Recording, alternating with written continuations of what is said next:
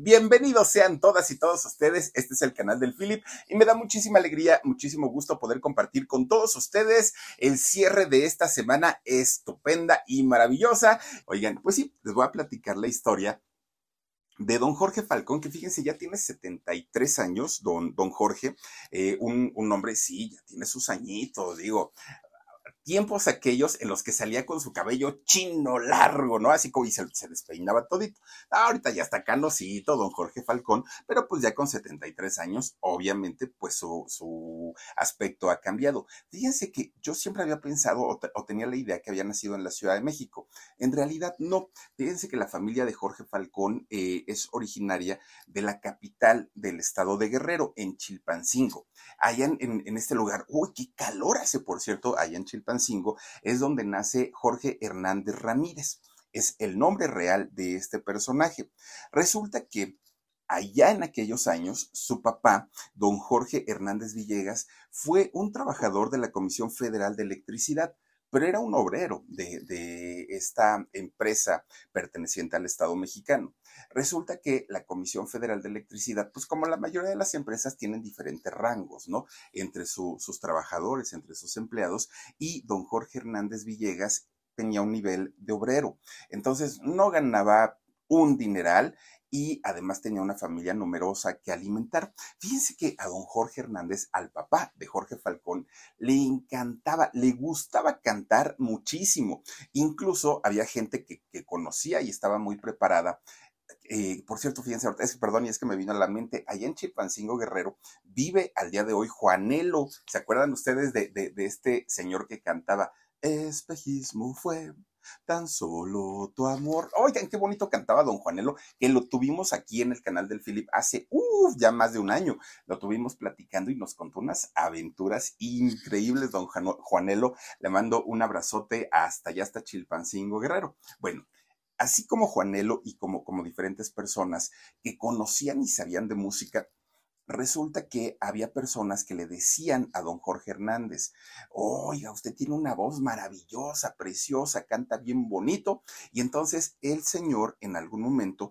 fue a, pues digamos, a tratar de prepararse en la cuestión musical y le dijeron, usted es barítono.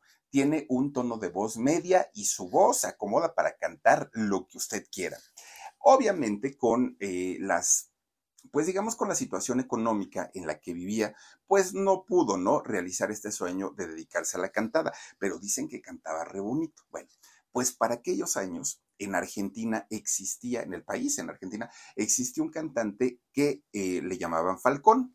Y entonces dice la gente que eh, Jorge Falcón, eh, no, perdón, Jorge Hernández Villegas, el papá de Jorge Falcón, se parecía mucho físicamente a Falcón el argentino. Entonces, entre sus cuates de ahí de la, de, la compañía de electricidad, de la Comisión Federal de Electricidad, le apodaron el Falcón y así le decían, oye Falcón, mira que es, oye Falcón, el otro, ¿no? Era, era simplemente pues el apodo por el parecido físico que tenía con este artista argentino. Bueno, pues al Falcón y así se le quedó durante años. Pues resulta que la esposa del Falcón o de Jorge Hernández, resulta que fue doña Manuela Ramírez. Fíjense que doña Manuela era una mujer que al igual que su marido, cantaba bien bonito, pero ella sí estaba, eh, digamos, muy dirigida hacia la música ranchera, le encantaba. Y dicen que tenía una voz preciosa esta mujer. Bueno, pues resulta que a pesar de, vivir con muchas limitaciones, muchas, eh, eran un matrimonio pues que trataban de sobrellevarla y sobre todo por el bien de sus hijos. Evitaban pleitos, evitaban peleas y se llevaban pues ahí más o menos bien. Resulta que un día la situación se complica muchísimo allá en Guerrero, entre muchas otras cuestiones, la parte económica, falta de trabajo, la cosecha que no se dio, bueno, muchos factores. Y entonces la familia, la familia Hernández, deciden viajar a la Ciudad de México, al Distrito Federal en aquellos años. Pero no estaban solitos, oigan, era el esposo, don Jorge Hernández, era la, también doña Manuela Ramírez y tenían ocho chamacos. Imagínense nomás así en escalerita todos, ocho chamacos, ocho bocas que alimentar, siete hombres y una mujer y entonces tuvieron que tomar la decisión de salir de Chilpancingo y viajar a la Ciudad de México, que serán como tres horas, no más, más o menos, en, en carretera. Bueno, al día de hoy son como tres horas por la autopista del Sol, que es la que llega directo hasta Acapulco. Pero en aquellos años, cuando solamente existía la, carretera federal, la libre, donde no se cobra peaje, pues yo creo que sí se aventaban sus seis horas. Yo creo que de Chilpancingo para acá, entre cerros, curvas y todo eso, bueno, pues llegaron en, autobús a vivir aquí a la Ciudad de México. Bueno. Eh, bueno, pues resulta entonces que, fíjense que don, don, don Jorge, don Jorge Hernández, tenía que trabajar muchísimo, muchísimo para poder mantener a sus ocho hijos. Y doña Manuela, pues apenas si tenía tiempo para cuidar al marido, para cuidar a los ocho chamacos, darles de comer, lavarles, plancharlos, mandarlos a la escuela. Bueno, era un trabajo tremendo, tremendo. Eso sí, Jorge Falcón, Jorge Niño, Jorge Junior, era feliz. Imagínense ustedes con seis hermanos y con él siete, pues eran las aventuras, los juegos, las travesuras, las maldades. Era, era un kinder, ¿no? Que tenían ahí en su casa y ellos, pues siempre tuvieron, todos los hermanos tuvieron una vida medianamente tranquila, con medianamente lo necesario para, para poder vivir pero resulta que Jorge, Jorge Jr., desde chiquito siempre tuvo como esa fijación por la comicidad, por hacer reír, era como el chistosito, pero además era natural, no es que se hiciera el chistoso, así lo era. Pero dentro de las grandes aficiones que tenía Jorge Jr. era la música.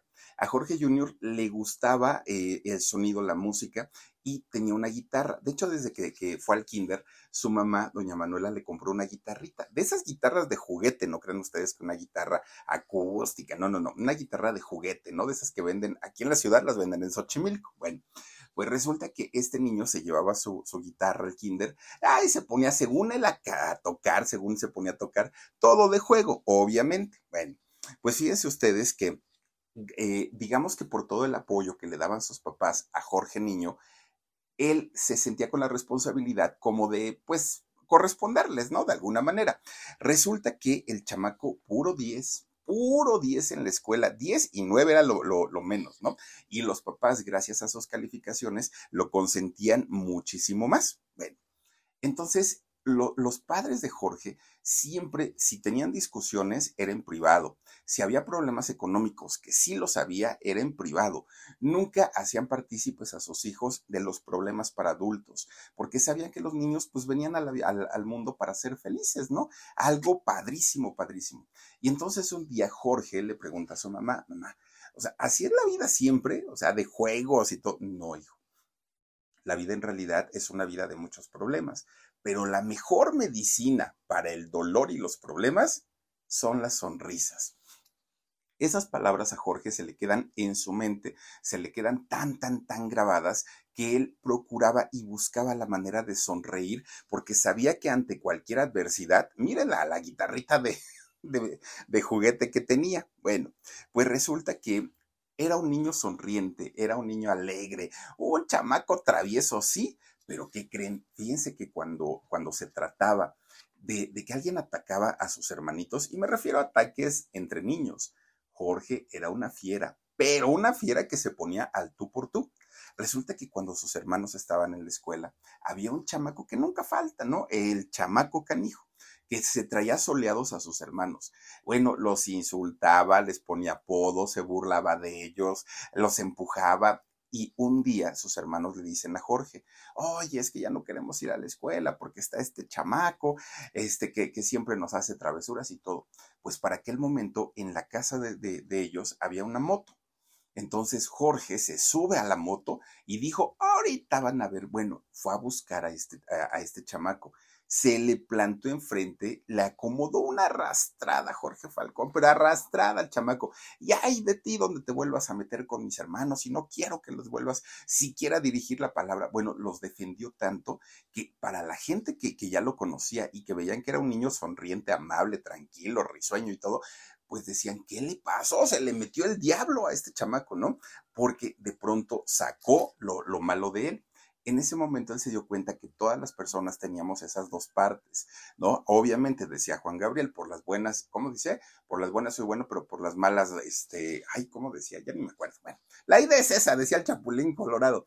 Oigan, pero, pero efectivamente todos tenemos esa parte y hay gente que sí saca lo peor de nosotros. Bueno, Pues resulta que Jorge desde ese momento cuidó a sus hermanos como si fueran sus hijos. Bueno, resulta que va pasando el tiempo y fíjense que cuando eh, de pronto un día su papá lo cambian de área del trabajo ahí en la Comisión Federal de Electricidad, ya viviendo en la Ciudad de México, se van a vivir a una, a una colonia que al día de hoy es una colonia de clase media, una colonia pues, donde vive gente con posibilidades económicas. No es una, una colonia popular y me refiero a la colonia Narvarte de la Ciudad de México. Ellos llegan a vivir ahí, Jorge tenía 12 años en aquel momento. Bueno, para, para, ese entonces ya tenía una guitarra, ahora sí guitarra, guitarrera de veras, ya tenía un grupo de amigos y fíjense que ahí en esa colonia, en la colonia Narvarte, es donde conoce, pues ya digamos, la vida de un adolescente, donde todo lo que uno va viviendo es nuevo todos los días, todos los días. Pues resulta que ahí también se hizo bien mañoso porque conoció a un grupo de chamacos de su misma edad y un poquito más grandes, que miren, siempre, siempre le decían, vámonos a echar cotorreo. Y ahí se iban. ¿Saben qué hacían los chamacos? Le decían, tráete tu guitarra.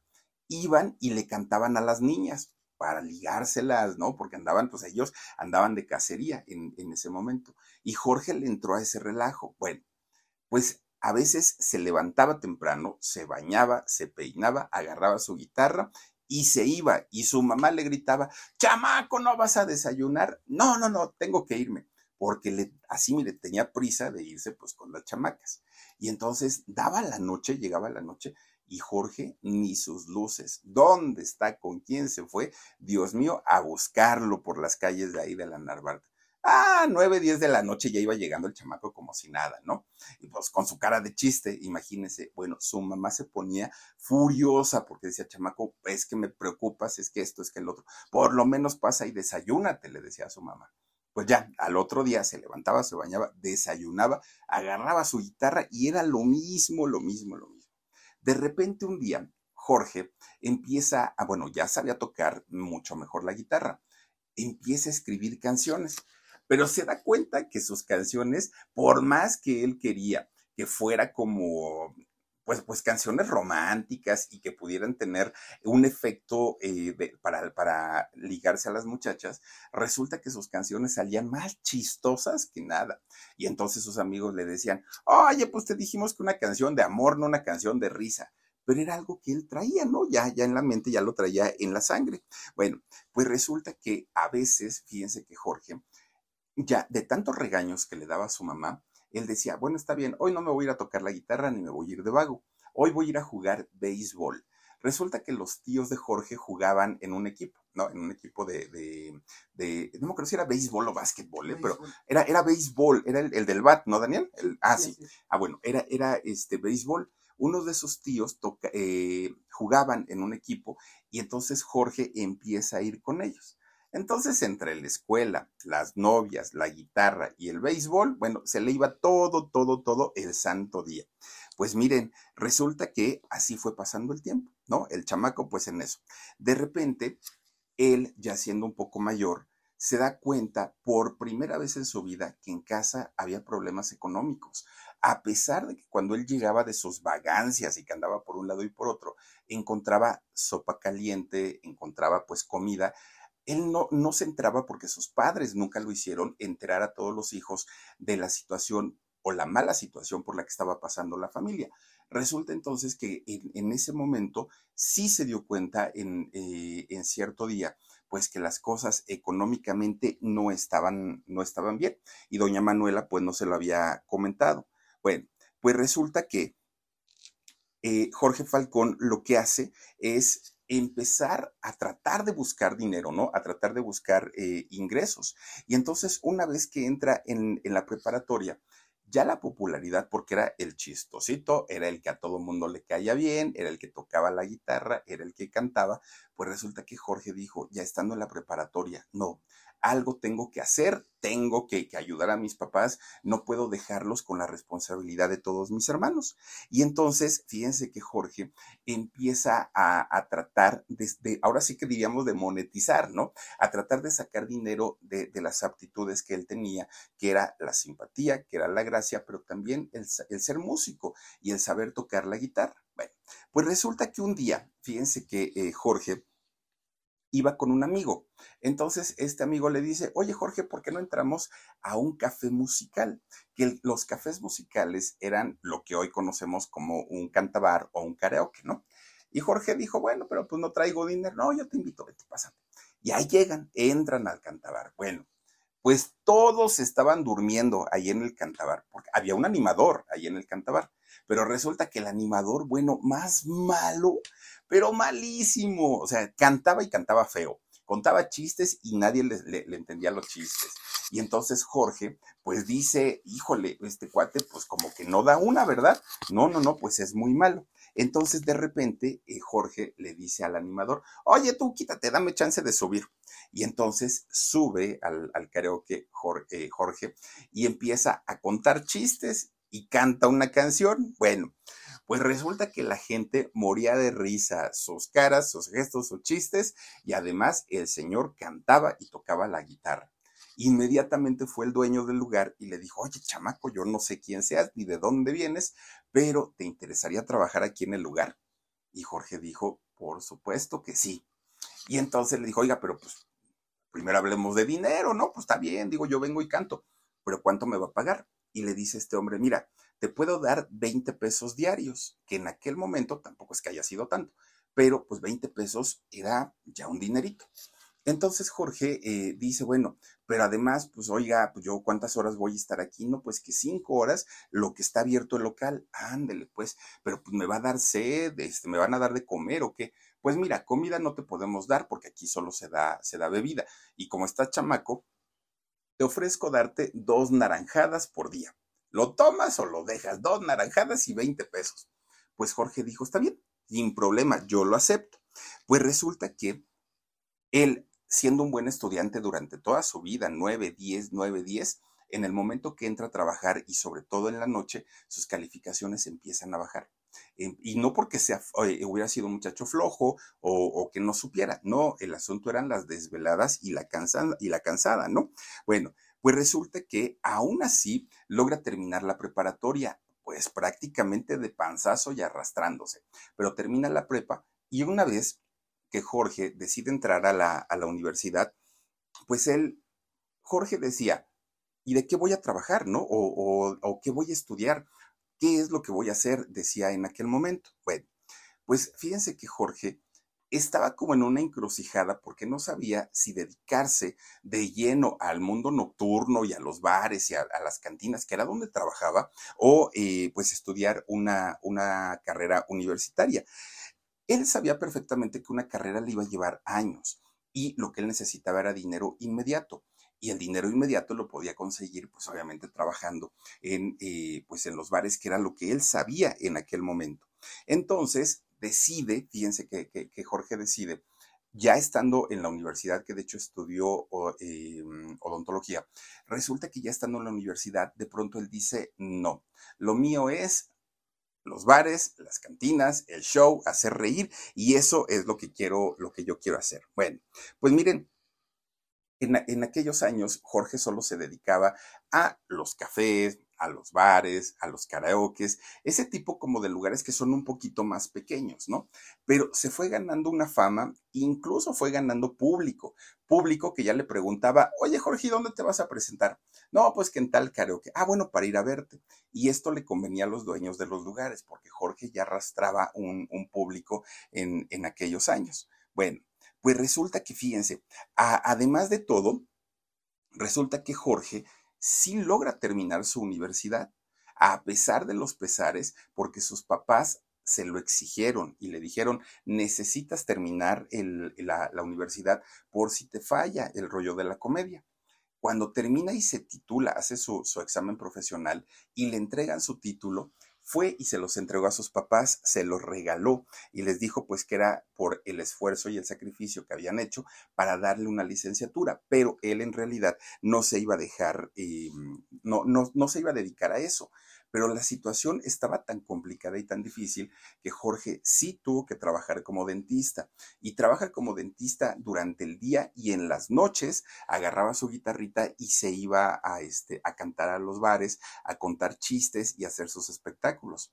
Pero él sabía que este ritmo de vida pues, lo iba a desgastar muchísimo, porque durante todo el día estaba en el consultorio y a veces se quedaba dormido y en las noches tenía que ir a eh, trabajar en los diferentes lugares en donde él era contratado. Bueno, terminaba tan mal y terminaba tan cansado que un día decide dejar el consultorio, ya no seguir trabajando e iniciar una carrera como un comediante profesional.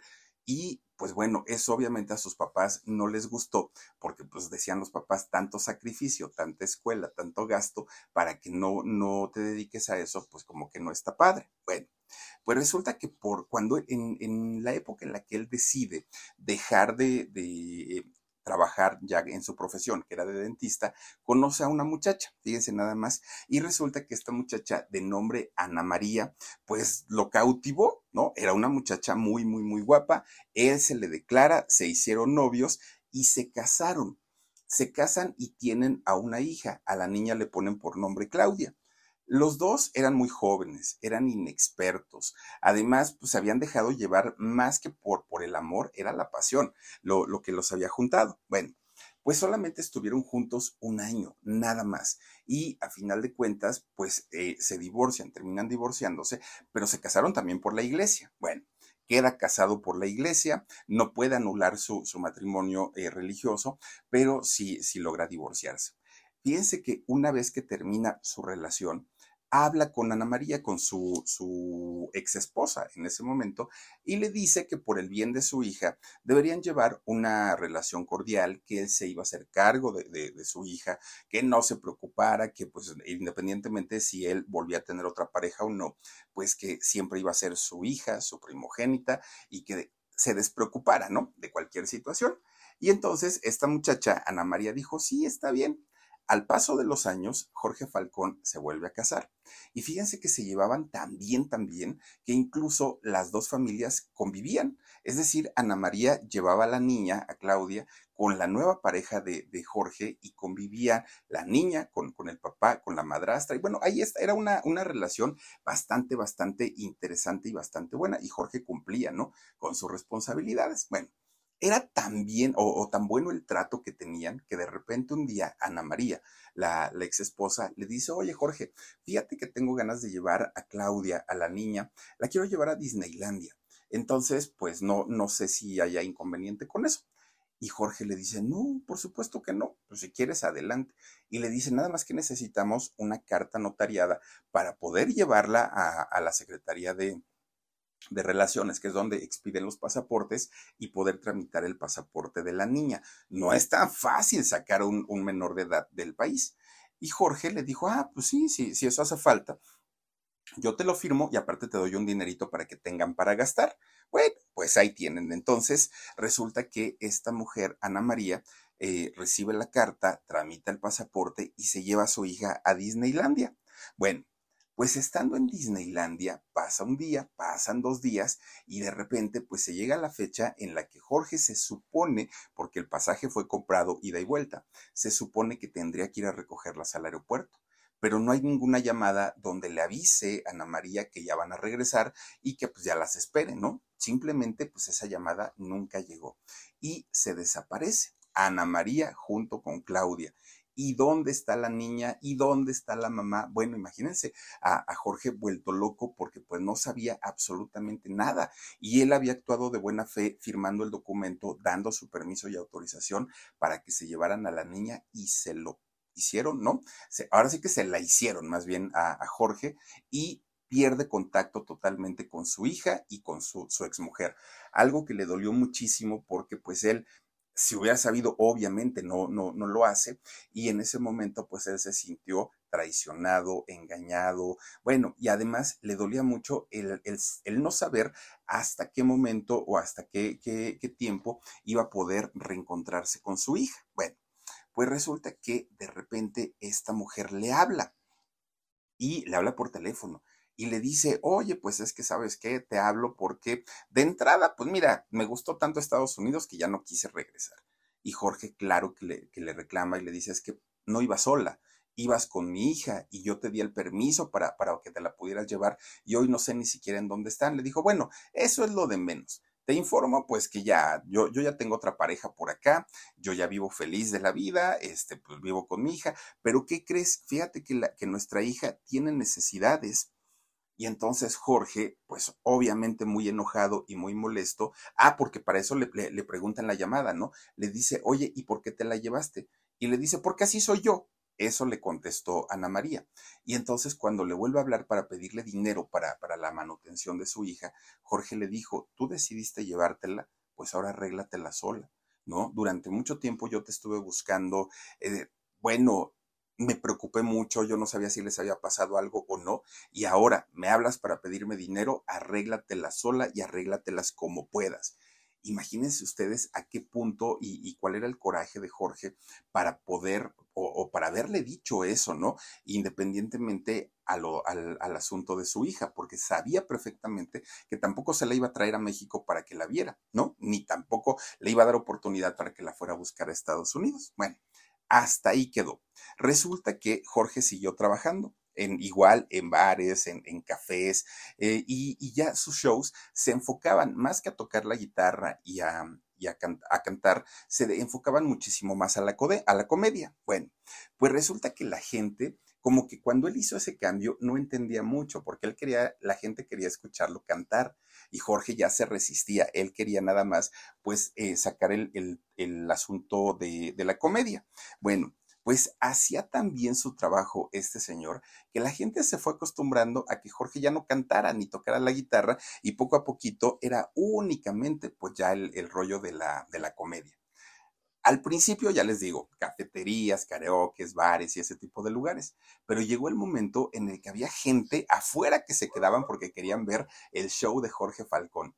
¿Y qué hicieron los empresarios que miren colmillo retorcido? vieron que este muchacho tenía talento y de repente un día se lo llevan al Capri. Uy, el Capri, fíjense, en, e, ese centro nocturno, que ya no era un bar, ya era un centro nocturno, pasaron por ahí figuras eh, enormes, enormes, enormes, ¿no? Y quien pisaba el Capri, bueno, pues se sabía que era porque tenía talento. Y efectivamente, Jorge Falcón llegó a, a, presentarse en estos lugares y además con muchísimo, muchísimo éxito. De hecho, ahí en el Capri es donde él le preguntan, oye, te presentamos como Jorge Hernández y dijo, no, póngame Jorge Falcón, porque pues era el, apodo de mi papá, ¿no? Que era lo que les platicaba al principio por este artista argentino. Y dijo, quiero homenajear a mi papá. A mi papá le han dicho toda la vida el Falcón, pues pónganme a mi Jorge Falcón. Cuando sale el, el, que lo va a anunciar el maestro de ceremonias, lo presenta en el Capri y dice, con ustedes, jo, Jorge Falcón y el otro, miren, con un coraje que tenía porque dijo, yo no me llamo Jojojo Jorge, ni tampoco estoy tartamudo, yo me llamo Jorge. Pues la gente adoptó el nombre de Jojo Jorge de una manera tan simpática cuando salió, conectaron con él, que dijo, bueno, pues si el público quiere, pues me llamo Jojo Jorge Falcón. Bueno, pues a partir de ahí el éxito en el Capri empieza, miren, para arriba, para arriba, para arriba, para arriba. Pero en esos años el lugar, mm, digamos, el lugar de las grandes estrellas en México, donde se presentaba Lucha Villa, Juan Gabriel, José José, aquellos artistas enormes de México, era el patio, Atenas 9, ahí en el centro. Bueno, quien se presentaba en el patio era porque de verdad ya su show valía la pena. Ahí se daban las famosas cenas shows en el, en el patio. Entonces resulta que un día le dice un empresario a Jorge, vamos a hacer la prueba, te voy a llevar al patio, pero ¿dónde? Miren, don Pedro Vargas, ah, ese es el Capri, este, fíjense, y imagínense ustedes que le dicen, pero donde no lo llenes o donde la gente salga corriendo por tus chistes, bueno, vas a ver. Resulta que efectivamente, fíjense que en, en el patio se presenta Jorge Falcón. Y bueno, ese lugar, como artistas, los grandes, pero como público, solamente un público selecto que podía pagar una cena show. Pagar la cena, que era muy cara, y además el espectáculo, era punto y aparte. Entonces, pues miren, quien iba se, gastaba su buen dinerito, y además la gente iba muy bien vestida, las mujeres con vestidos largos, los hombres de traje muy elegantes, porque además quienes iban eran artistas, eran políticos, eran empresarios, deportistas, toda la crema y nata se iban al patio a ver los shows. Bueno, pues resulta que mucho político iba a ver el show de Jorge Falcón porque Jorge no hablaba de sátira política, que es lo que hacen muchos comediantes, ¿no?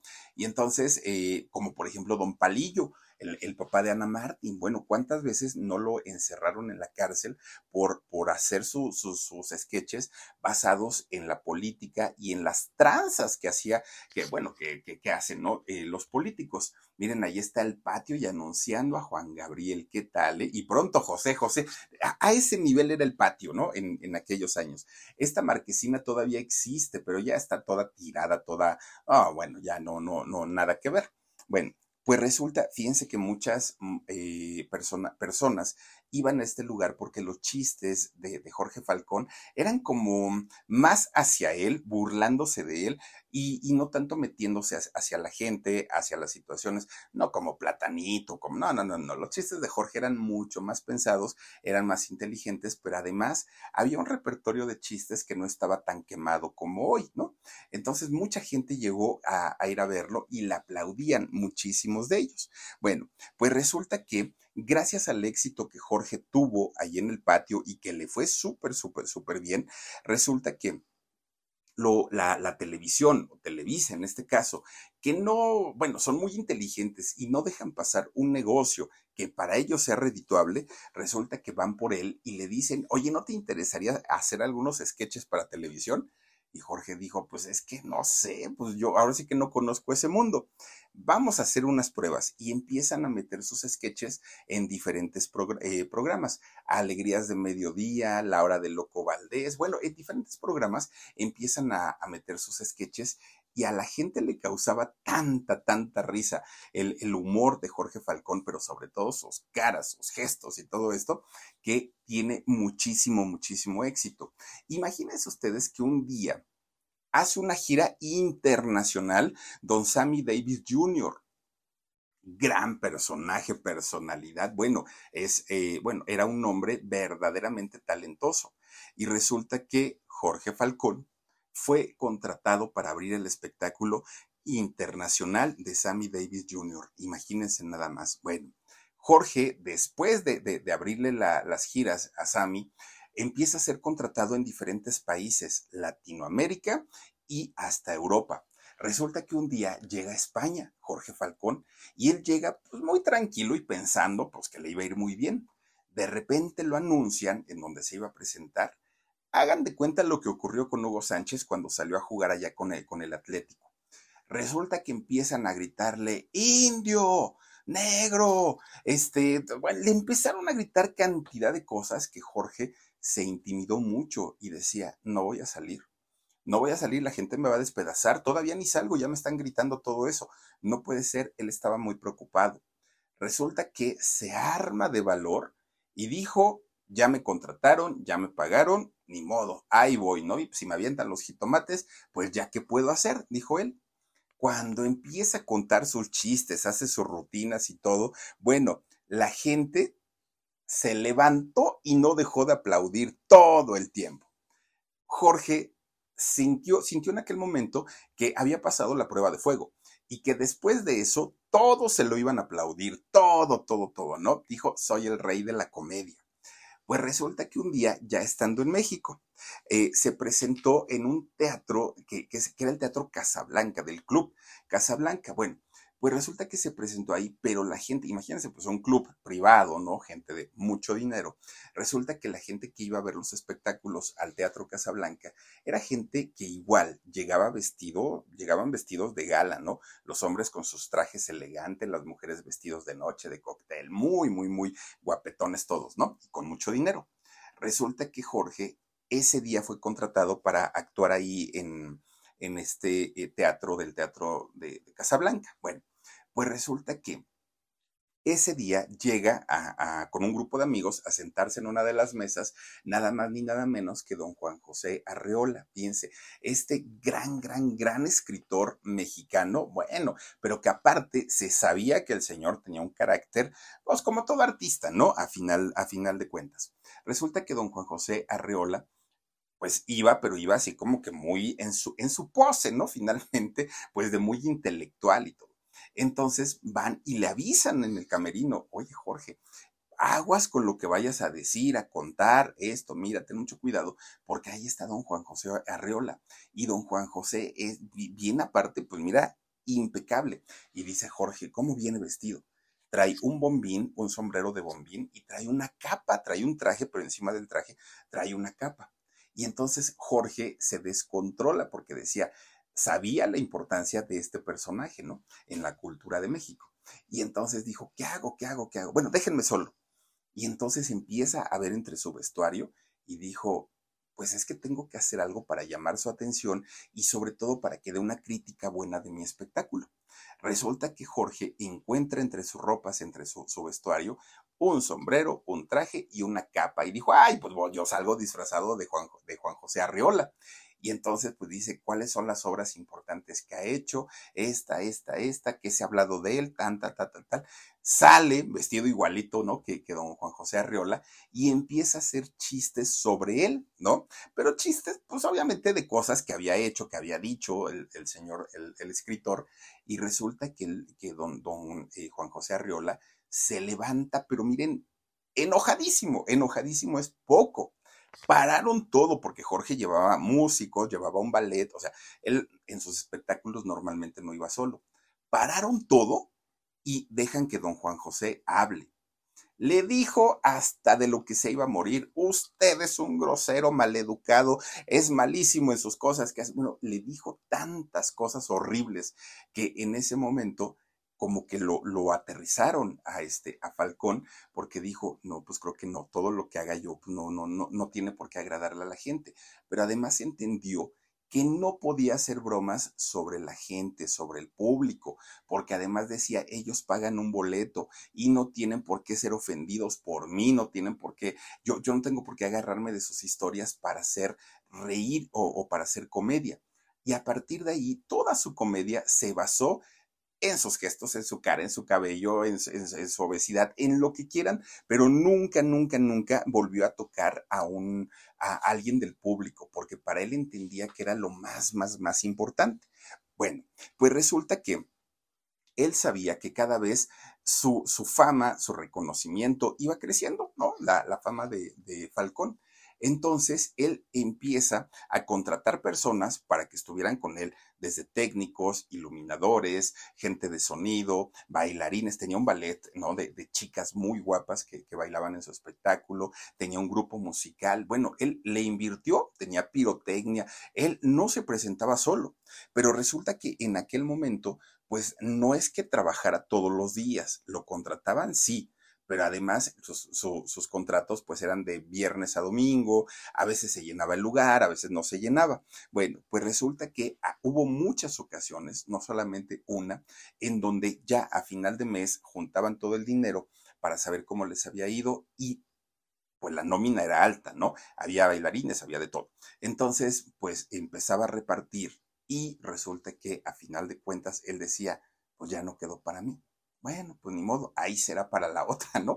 Y así se la empezó a llevar. Generalmente no perdía, siempre salía tablas, ¿no? Pagándole a todos, a todo su, a todo su staff, a todo el equipo, pero muchas veces él no cobraba un solo peso.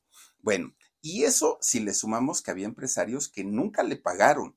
Hubo empresarios que le prometían, oye, te voy a dar 10 pesos por tu show, por decir algo, y en realidad luego le decían, te doy 3 pesos y luego te pago lo demás y ya nunca le pagaron. Entonces, entre eso y el poco trabajo que tenían, pues resulta que Falcón llegó mucho tiempo en el que no cobró, mucho, mucho tiempo. Fue hasta cuando sus shows empezaron a vender todas las semanas del mes, ahí fue cuando dijeron, ay, ahora sí ya hay ganancias y ya me puedo quedar con un dinerito. Bueno, fue por cuando se mejoró su situación económica donde conoce a una muchacha. ¿no? Y a esta muchacha, pues le echó el ojo, dijo, ah, caramba, está muy bonita. Esta chica llegó a su show un día. Y entonces él desde el escenario la vio y dijo, ay, Diosito, pues, pues como que sí está muy bonita. Resulta que desde el escenario le empezó a coquetear, empezó a hacer sus rutinas como más interesantes y esta chica pues se, se, reía mucho, que además para conquistar a una chica, bueno, pues la risa es la, la, la mejor arma, ¿no? y resulta que la empieza a invitar a salir y de ahí se fueron, se fueron, no terminaron casados, fíjense que terminaron casados y además tienen tres hijos, Alejandro, Jorge y Tania, son los hijos que tiene con su segunda esposa, que de hecho, fíjense que eh, se casa con, con esta chica por el civil, pero resulta que cuando estaban planeando la boda por la iglesia, que se va acordando y dijo, ay, Dios mío, con Ana María no me, di bueno, no, no anulé mi matrimonio religioso y yo sí quiero casarme porque ahora sí estoy muy enamorado. La vez pasada fue pasión, pero ahorita sí estoy bien, bien, bien enamorado. ¿Qué hago? dijo Falcón. Y entonces va a la parroquia donde se casó y le dice al padrecito, oiga, padrecito, ¿no? Este, pues no se agacho, pues anúleme mi, matrimonio primero porque me quiero volver a casar. Y mire, y el padre le dice, no, no hay forma hay pocas, pocas eh, circunstancias por las que el Vaticano te pueda anular un matrimonio religioso. Entonces, pues la verdad no.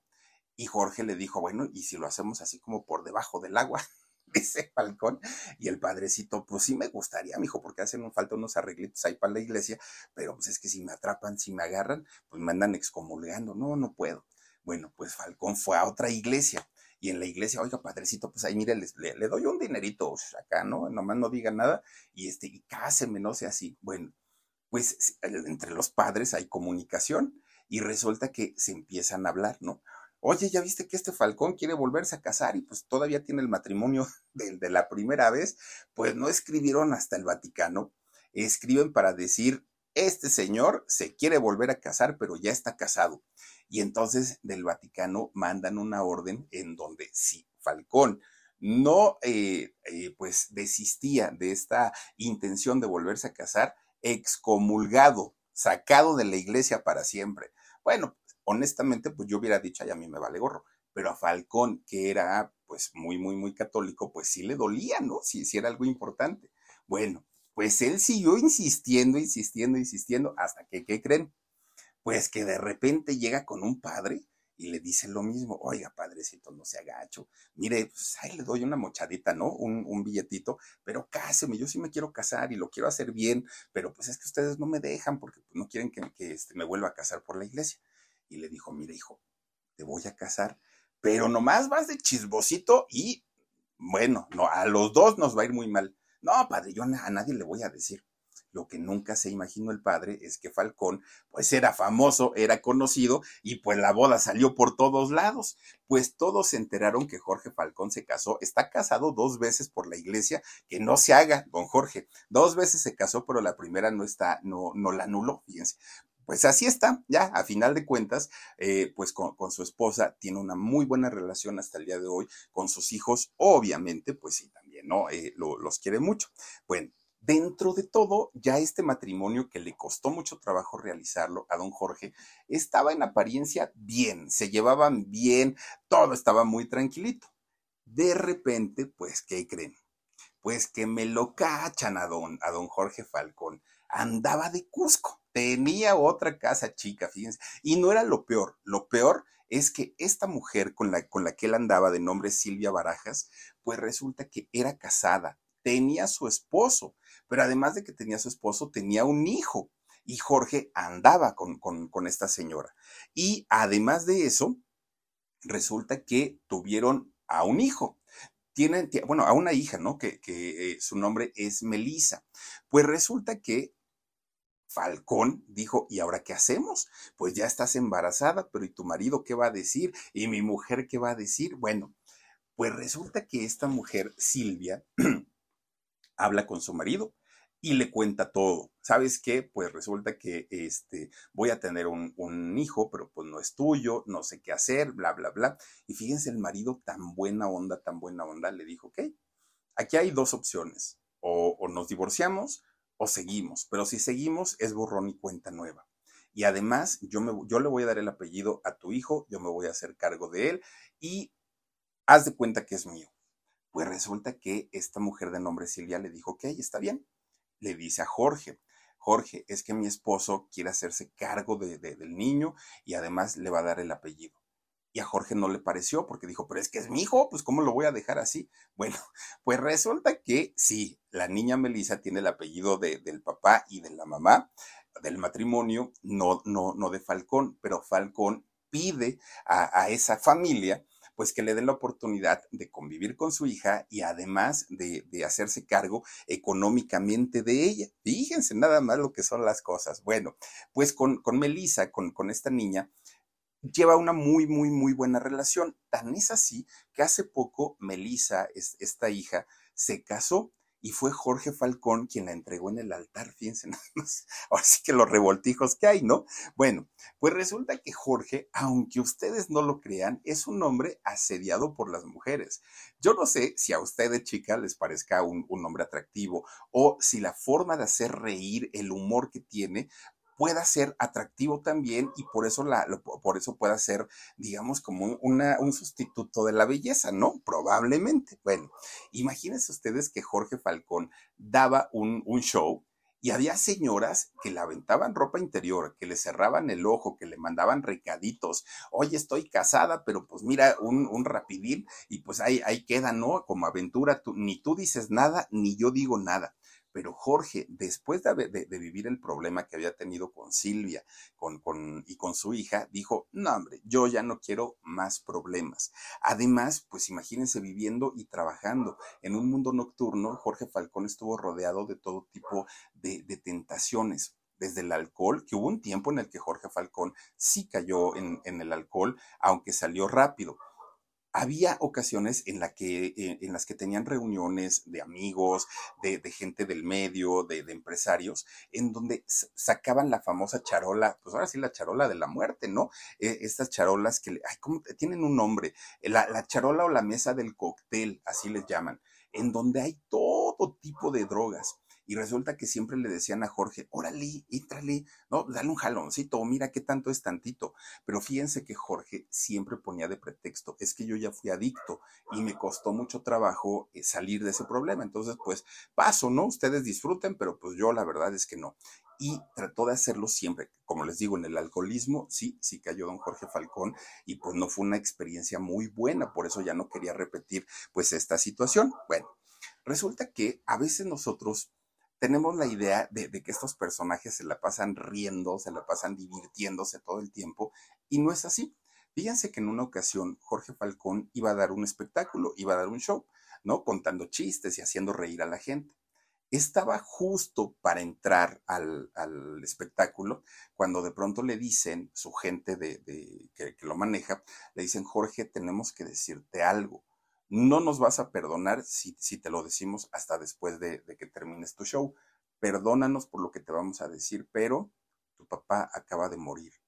¿Cómo? El señor, a pesar de que ya era un señor adulto, no estaba enfermo, no, no, o sea, vamos, no es que estuviera hospitalizado y ya esperaran e, ese momento. No, el señor estaba tan sano, tan sano, que a sus 80 años manejaba, subía, bajaba, andaba prácticamente para todos lados. Resulta que el, padre, don Jorge Hernández, iba manejando su, su, coche. Y ya a cierta edad, pues la, la, gente maneja despacio, ¿no? Sobre todo, pues ya las personas de edad avanzada, ya ven que luego hasta uno se desespera, ¿no? Porque vemos que va un viejito, ¿no? Manejando adelante de uno y así como que, ay, aváncele, señor, aváncele. Pero ellos van así como muy, muy tranquilitos. Pues resulta que estaba, fíjense nada más, el, eh, circulando por una avenida y estaba el verde, estaba el siga. Entonces, pues va don Jorge, don Jorge padre, va manejando despacito, despacito, vio el verde y dijo, pues me paso. Pero en eso venía un camión y ese camión no respetó el alto. Él tenía el rojo, el camión. No respeta el alto y se lleva con todo el, el carro de don Jorge papá. Ya estando muy grande, tenía 80 años, sus huesos débiles, era muy delicado el, el señor, no resistió recibió un golpe muy fuerte en la cabeza y prácticamente ahí murió. Entonces se lo cuentan a, Jorge antes de dar el espectáculo y dijo, tengo dos, opciones, o irme a mi casa y, y ver qué es lo que hace falta o dar el espectáculo. Y Jorge, como lo ha, como lo ha sido siempre, decidió dar su show y posteriormente ir a ver qué era lo que requería la familia, darle la atención, pero él cumplió porque decía yo tengo un compromiso, la gente no ni sabe ni tiene la culpa y probablemente ni lo entendería. Entonces, pues yo vengo y hago mi espectáculo y me voy. Y así lo hizo. Entonces, imagínense el, dolor tan grande de, de, saber lo que está ocurriendo y salir y dar una cara de, alegría, de risas, contar chistes, y así lo hizo, así lo, lo, manejó Jorge en aquel momento cuando la gente se enteró de lo que había pasado. Bueno, el aplauso fue enorme, enorme. Después de esto, eh, Jorge cayó en una depresión, era normal y ya ni siquiera quería trabajar. Él decía, no tengo show, no quiero ir, no quiero salir, no, no, no quiero dar este, pues el espectáculo. Pero fíjense que su familia fue quien lo, lo sacó adelante. Bueno, Incluso en, aquel momento tan difícil y tan complicado, pudo hacer las paces con su primera esposa, con, con, Ana María. Fíjense que ya se perdonaron, que le había quitado a la hija, que se la había robado, porque al final de cuentas eso hizo. Y es cuando se reencuentra con Claudia, con su primera hija, que se la habían llevado chiquita y ya la, pues, la, la, la encontró o la reencontró siendo pues una, una jovencita, ¿no? Ya una, una mujer más, más grande. Se lleva muy bien al día de hoy con su hija, con su hija Claudia, y pues pudo retomar esta relación afortunadamente. Bueno, fíjense que Jorge Falcón, como la gran mayoría de la gente pública, de los artistas y de todos ellos, pues de pronto van a hacer shows, van a hacer espectáculos y a veces ni siquiera se fijan a dónde, ¿no? Su manager, su representante les dice, hoy tienes actuación, perfecto, vamos, es una fiesta privada y hasta ahí les dicen, van ustedes a creer que un día lo invitan a Jorge Falcón, le dice a su manager, oye, tenemos una presentación mañana allá en el norte del país, Sonora, Chihuahua, no sé en qué lugar, ¿no? Y entonces resulta que dice, bueno, pues vámonos, tenemos el vuelo temprano, llegamos, nos quedamos en el hotel, nos hospedamos en el hotel y ahí van a ir por nosotros. Ah, bueno, está bien.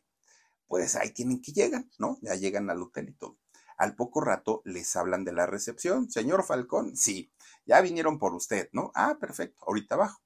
Ah, pues el señor, miren, es bien sencillo el Falcón, ¿eh? eso, eso sí se los tengo que decir. O sea, él con su playerita, su pantalón de mezclilla, sus zapatitos, y ahí va para abajo. Y entonces cuando llega, ya estaba el camionetón, pero un camionetón, ¿no? Así grandote, grandote, blindado, vidrios oscuros y lo, lo más extraño, había cantidad de gente, de, de, de señores, mal encarados, grandotes, sombrerudos y con armas largas. Ay, Dios mío. Falcón le empieza a reclamar a su manager, ¿dónde me trajiste? ¿Y con quién me va a ver? Así, así se puso, ¿no? Porque dijo, ¿y ahora qué pasó?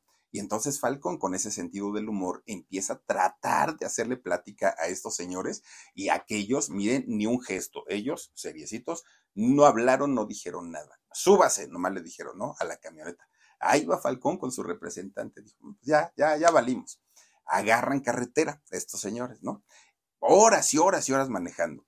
De repente agarran una brecha, una calle de estas de, terracería, pero un camionetón que ni la terracería se sentía. Entonces se meten ahí uh, otras horas y horas y horas y horas, hacia adentro, hacia adentro, hacia adentro. Cuando van viendo de repente una mansión enorme, pero enorme, enorme, enorme, pero tráeme, bueno, ni Obama, una mansión gigantesca, ¿no? Que estaba ahí. Entra la mansión y arriba había tiradores, francotiradores y todo de repente entra la camioneta y entonces le dicen, ¿a qué hora va a empezar su espectáculo? El señor, los que iban manejando, ¿no? Los que iban dentro de la camioneta. Y dijo él, en cuanto ustedes quieran, yo lo empiezo. Ya iba temblando, ya estaba muy miedoso. Entonces le dicen, ya, nomás te bajas de la camioneta e inmediatamente ya lo empiezas. Ah, bueno, pues está bien. El escenario grande, bonito, iluminado, todo lo que quieran, ¿no? Bien, bien, bien bonito. Pues resulta que en, en el digamos, en el público, no el lugar donde iba a estar el público, había tres sillas muy bonitas, muy elegantes, y tres personas que estaban ahí esperando a que Jorge llegara e hiciera su show. Dijo, ¿son todos los que van a estar? Sí, son todos. Bueno, pues si son tres, pues con tres, dijo, pues ya, ya me pagaron, pues ya qué hago, ¿no? Pero entonces, eh, digo, habiendo gente, público, risas, pues como que se presta un poquito más el relajo para, para, para, hacer el espectáculo. Pero imagínense ustedes hacer chistes para tres personas. Bueno, se sintió muy, muy, muy mal, empezó sude, sude, sude, sude todo el tiempo, no sabía ni quiénes eran esas personas, no sabía si lo iban a, dejar salir de ahí, bueno, él dijo, ¿dónde vine a, trabajar? Terminó su, espectáculo, más de una hora estuvo ahí, ¿no? Hable y hable. Termina el espectáculo y le aplauden, pero miren, le aplauden así de esos dos aplausitos que, llegan a dar así como que muy, muy nada más así, ¿no? Ya, las tres personas. Y entonces, este, Jorge pues se baja muy sudado de, ahí del escenario y en eso lo jala del brazo un grandotote, así sombrerudo, y le dice, el jefe te quiere ver. Ay, Dios mío, pues ¿quién será el jefe? Dijo, pues ni modo. Bueno, cuando lo llevan a la oficina del jefe, a Jorge, lo conoció, porque dijo, ay, Dios mío, ya sé quién es. Bueno, era uno de los, así miren, grandes, grandes, grandes, grandes de ese negocio, ¿no? Del narcotráfico. Y entonces Jorge pues dijo, ya, me van a cortar el pescuezo segurito, ¿no? Algo no les gustó del show y así como se, se, manejan estos, seguramente pues algo me van a hacer. Bueno, pues ya estaría de Dios. Y entonces este hombre le dice, me gustó tu show, me gustó tu espectáculo, yo lo vi desde aquí y me gusta tu trabajo. ¿Qué quieres? Yo te lo, o sea, ya te pagaron, sí, ya sé que te pagaron. Pero además de eso, ¿qué quieres? ¿Dinero? ¿Joyas? ¿Ya viste cuántas chamacas hay ahí? Porque adentro de la casa había una cantidad de niñas, bueno, no de, no de niñas, de jovencitas.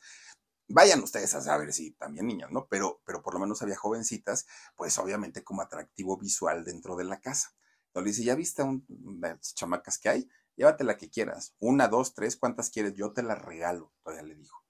Y Jorge dijo, no, señor, muchas gracias, ¿no? Se la, bueno, ¿qué necesitas? ¿Seguridad? ¿Quieres seguridad?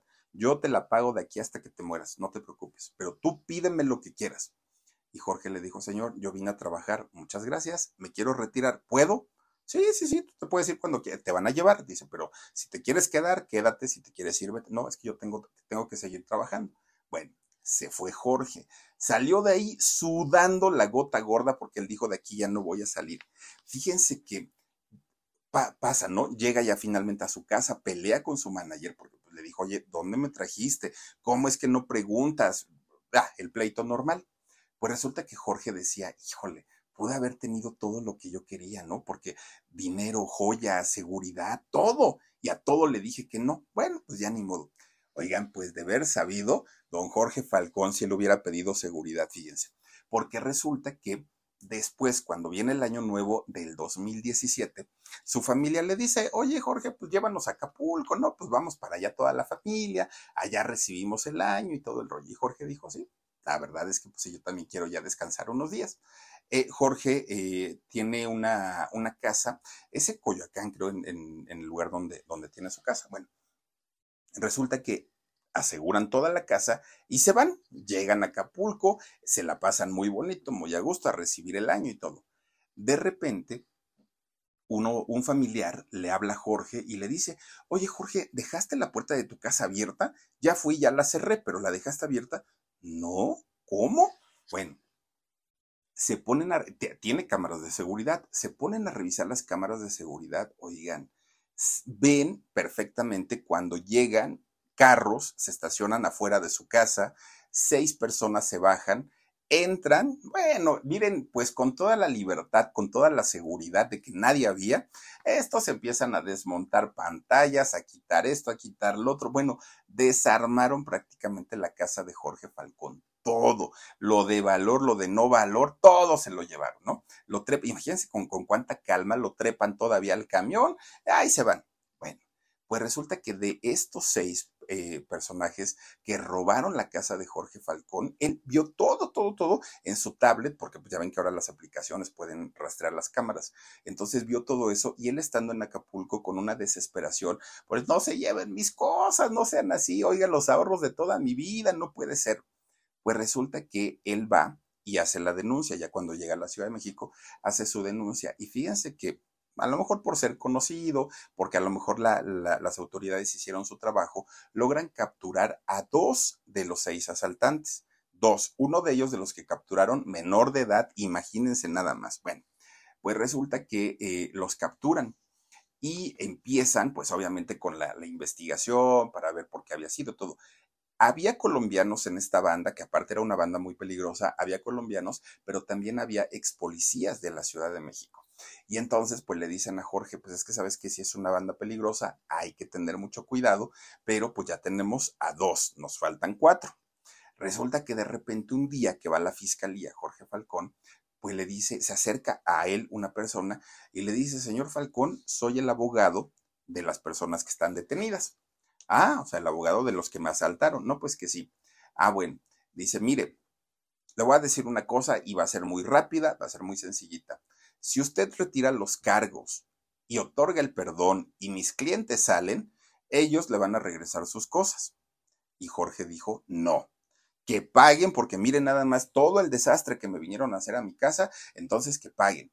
Pero en eso los policías que estaban cerca y que escucharon le dijeron, oiga, señor Falcón, esta banda es muy peligrosa, muy. Y se va a meter en problemas, pero además está poniendo en riesgo a su familia. Ya, por favor, deje, deje las cosas así. Y miren, si le van a regresar sus pertenencias, ya no haga pleito, ya déle chance de que se vayan, porque si no, se van a ensañar contra usted, pero también contra su familia. Pues Jorge dijo, pero ¿qué es lo que me van a regresar? Todo, señor. Todo se le va a regresar, pero ya déjelos tranquilos, ¿no? Que se vayan a su casa. Además, mire, pobre muchachito, es menor de edad, no sé usted así. Bueno, pues Jorge, con todo el coraje del mundo, deja y, les otorga el perdón, retira la denuncia y ya, dijo, bueno, está bien, ya nada más espero que venga ahora el camión y me entreguen y me pongan todas mis cosas que se llevaron. Pues, ¿qué creen? Cuando le van entregando las cosas que sí se las regresaron, era puro mugrero, cosas que ni eran de él, cobijas viejas, este, muebles viejos, horrible, horrible, horrible, que todo ya estaba para el perro. Bueno, tuvo que tirar todo. Y a final de cuentas se quedó con el coraje de, haberlos perdonado, de, no haberlos refundido en la cárcel, de, que le, le, vieron la cara, le robaron y además de todo, pues él tuvo que firmar para que salieran. Imagínense nada más. Bueno, una cosa, el, el pobre tuvo que reír para no llorar porque ya la situación pues lo había rebasado. Jorge, a diferencia de, de, muchos de sus compañeros, ¿no? Que ya son grandes de edad y que todavía siguen en los escenarios y les preguntan cuándo te retiras y dicen, no, yo quiero morir en el escenario. Jorge no. Jorge dijo, cuando yo cumpla 50 años de carrera, me retiro. Y lo cumplió. Jorge eh, cumplió 50 años de, carrera y en ese mismo año decidió retirarse. Jorge es un hombre muy previsor, tiene sus ahorritos, hizo sus ahorritos y además pues tiene, tiene su, su plan de retiro. Pero resulta que fíjense que algo que llama la atención es que desde hace muchos años, desde hace más de 30 años, Jorge tiene perfectamente, perfectamente este, eh, legalizado su testamento. Él sabe perfectamente a quién le va a dejar sus pertenencias y además fíjense que él ha preparado minuciosamente el día de su muerte. Algo muy, muy, muy extraño. Contrató sus servicios funerarios, que digo, eso yo creo que lo deberíamos de hacer todos. Pero además escribió una carta, fíjense, escribe una carta eh, de voluntad anticipada, se llaman estas, en donde él pone en esta carta que si él llega a enfermarse eh, de, alguna situación crónica, degenerativa, cáncer, algún, algún tipo de, enfermedad que Dios no lo quiera, ¿verdad? Pero este, que, si llega a enfermar, que no lo sometan a todo este tipo de tratamientos que muchas veces son más dolorosos y, y, más agonizantes que la propia enfermedad. Y dice, yo quiero morir en paz, tranquilito, sin que me estén torturando y sin que me estén poniendo tanta cosa. No, a mí dejen que la naturaleza haga lo suyo y déjenme ir con dignidad, escribió en, en, esa carta. Su, testamento está perfectamente a la orden y él dijo, estoy preparado por si en algún momento de, de, estos días me dicen que ya me tengo que ir, ya lloré, ya reí, ya trabajé y ya disfruté de la vida, bueno, hasta infiel fui, entonces ya no le debo nada a nadie, estoy en paz con todos y me puedo ir en el momento que yo quiera. Tiene cinco hijos, Jorge Falcón, nueve nietos y 73 años de edad con 50 años de carrera. Fíjense nada más, yo, yo nunca me imaginé que la vida de Jorge Falcón fuera tan interesante y qué tal esa historia del robo de su hija, bastante, bastante fuerte, pero pues bueno, así es como, como de pronto caras vemos, corazones no sabemos y en el caso de él salía sonriente a dar esos espectáculos y miren, a la hora de la hora, pues su vida no era precisamente un chiste o una fantasía, tenía también sus broncas y bastante, bastante fuertecitas. Pero bueno, ahí está la historia de Jojo Jorge Falcón y por lo pronto, mi querido Dani, vamos a saludar a quienes nos han acompañado esta noche. Dice Verónica Sao, dice, ay no, qué triste. Sí, pero sí, bastante, bastante. También está con nosotros Silvia de Jesús Martínez. Saludos, Philip. Es la primera vez que te veo en un en vivo. Siempre veo las repeticiones porque así me acompañas en mis diversas actividades. Abrazos. Oye, Silvia, pues qué bueno que hoy te diste el chance de, de desvelarte un poquito y te mando muchísimos besos. También está con nosotros Dale, mi Dani. Silvia Oropesa, muchísimas gracias, mi queridísima Silvia. Carmen Rosa Lozano, eh, Maco, ay Dios mío, Macu, Maco Junco, ¿sí, verdad, Dani? Junco. De, de Gamarra. Ay, Dios mío, Carmen. Buenas noches, Philip, y a toda tu linda audiencia. Saluditos desde Perú. Gracias, Carmen. Ya nomás que apellidos tan difíciles. Dice em, la misma de ayer, Caro. Dice, ay, pobre, pues sí Sí, de verdad que sí. Iris Gris Oviedo dice, qué triste, muy feo el accidente. Sí, fíjate lo de su papá, qué, qué desafortunado y sobre todo momentos antes de salir al show, yo creo que eso debe ser terrible, terrible. Dice María de Los Ángeles Fritz, hola a todos los del chat, gracias María de Los Ángeles, te mandamos besos, canal de Mali, Mali Nanduca. Dice, buenas noches a todos.